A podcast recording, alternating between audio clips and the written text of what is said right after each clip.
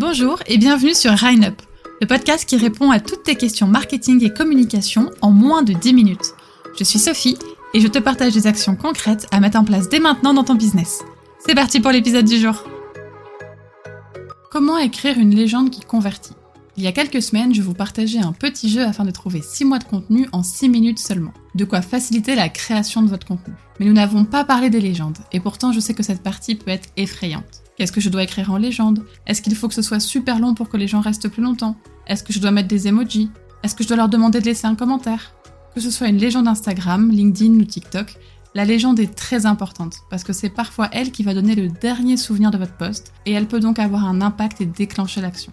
Mais alors, comment faire une légende idéale? Je conseille toujours de suivre ce modèle l'accroche, le contenu de valeur et le call to action.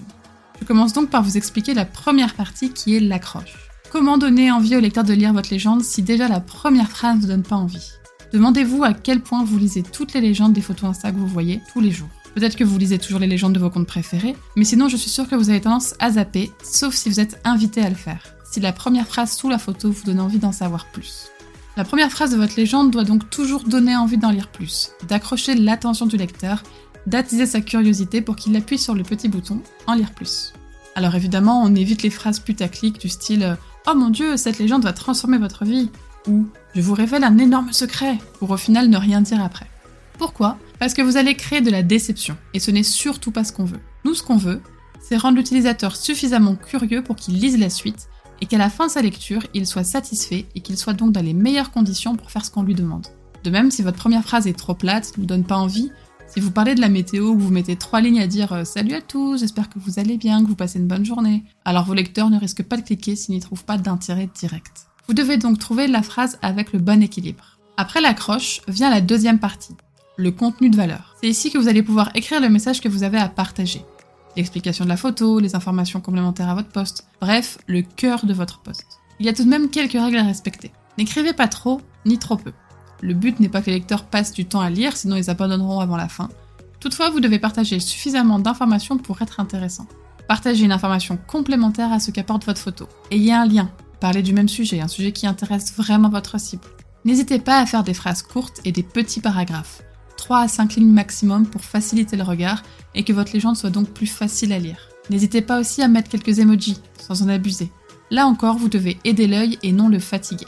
Et enfin, ce n'est pas le moment de partager du contenu trop compliqué qui prendrait la tête à vos lecteurs. Adaptez-vous. Vous avez donc écrit une phrase d'accroche qui a donné envie au lecteur de lire la suite de la légende. Vous avez ensuite partagé du contenu de valeur suffisamment intéressant pour les satisfaire. Vos lecteurs sont donc dans un bon état d'esprit. C'est à ce moment qu'arrive la troisième partie, le call to action. Le call to action, ou ce qu'on appelle l'appel à l'action, va déterminer le comportement de vos lecteurs. C'est à ce moment-là que vous allez leur demander de faire quelque chose, et cette étape est indispensable. Le plus courant est de poser une question. Ne dites jamais laissez-moi un commentaire parce que c'est inutile. Si vous souhaitez des commentaires, posez une question pour que vos lecteurs y répondent. Laisser un commentaire pour laisser un commentaire n'apporte rien. Alors que répondre à une question est plus intéressant, ça crée du lien et c'est ce que les gens recherchent sur Instagram. Alors je sais, c'est l'étape la plus compliquée, particulièrement lorsqu'on a peu d'abonnés. Je vais être honnête, au début vous allez poser une question et vous n'aurez pas de réponse. En persévérant, vous commencerez par avoir des commentaires, mais souvent qui n'ont rien à voir avec votre question. Mais plus vous habituerez vos abonnés à vos questions, plus ils se sentiront à l'aise et, ils répondront. L'erreur à ne surtout pas faire, attendre d'avoir beaucoup d'abonnés pour poser des questions. Déjà parce que si vous n'arrivez pas à parler à 15 personnes, comment le faire face à 1000 ou 5000 Ensuite, il faut donner envie aux gens de vous suivre et leur donner l'opportunité de vous apprécier avant qu'ils soient nombreux. Si vous avez 200 abonnés mais jamais aucun commentaire, est-ce que vous pensez que ça se fait de dire Ah non, mais moi je veux pas parler aux 200 là, j'attends qu'ils soient 1000 pour leur parler hmm, Pas vraiment.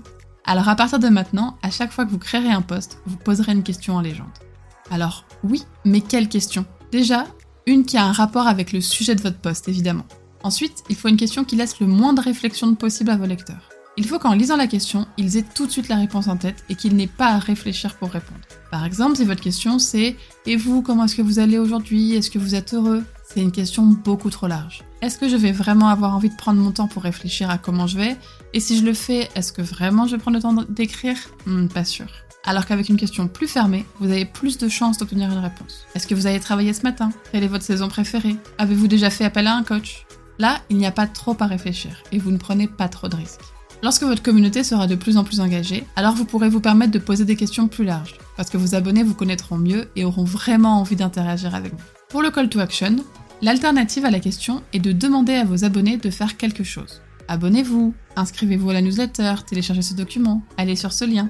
Toutefois, une règle est très importante. Vous ne pouvez utiliser qu'un seul call to action par légende. Si vous commencez par demander aux gens de laisser un commentaire, de s'abonner, de partager un ami, de s'inscrire à votre atelier je ne sais quoi encore, vos lecteurs seront perdus sous toutes les choses à faire et n'en feront aucune. Donc c'est à vous de décider. Est-ce que vous voulez que les gens commentent Donc posez une question? Est-ce que vous préférez qu'ils cliquent sur un lien? Est-ce que vous préférez qu'ils le partagent à un ami? C'est à vous de le déterminer avant. Évidemment, il faut trouver un équilibre. Ne demandez pas toujours les mêmes actions aux gens. Ne leur demandez pas à chaque fois de s'abonner ou alors à chaque fois d'aller sur votre site web. Alternez les actions et les questions. Donc pour conclure, voici donc le modèle de légende qui convertit. C'est de commencer par une accroche qui donne envie de lire la suite de la légende. Ensuite de partager du contenu de valeur qui plaît vraiment à votre cible et qui la satisfait. Et enfin de terminer par un call to action pour transformer. N'oubliez pas les quelques hashtags en fonction de la plateforme, mais ça nous en reparlerons bientôt. Merci beaucoup d'avoir écouté le podcast jusqu'au bout et n'hésite pas à le partager et laisser une note sur Apple Podcast et Spotify pour me donner un coup de pouce s'il t'a plu. Tu as une question à proposer pour un prochain épisode? Pose-la moi en commentaire ou via mes réseaux sociaux que tu trouveras dans la description. Qui sait, ce sera peut-être la question du prochain podcast. Je te dis à la semaine prochaine pour répondre à une nouvelle question MarketCom. Bye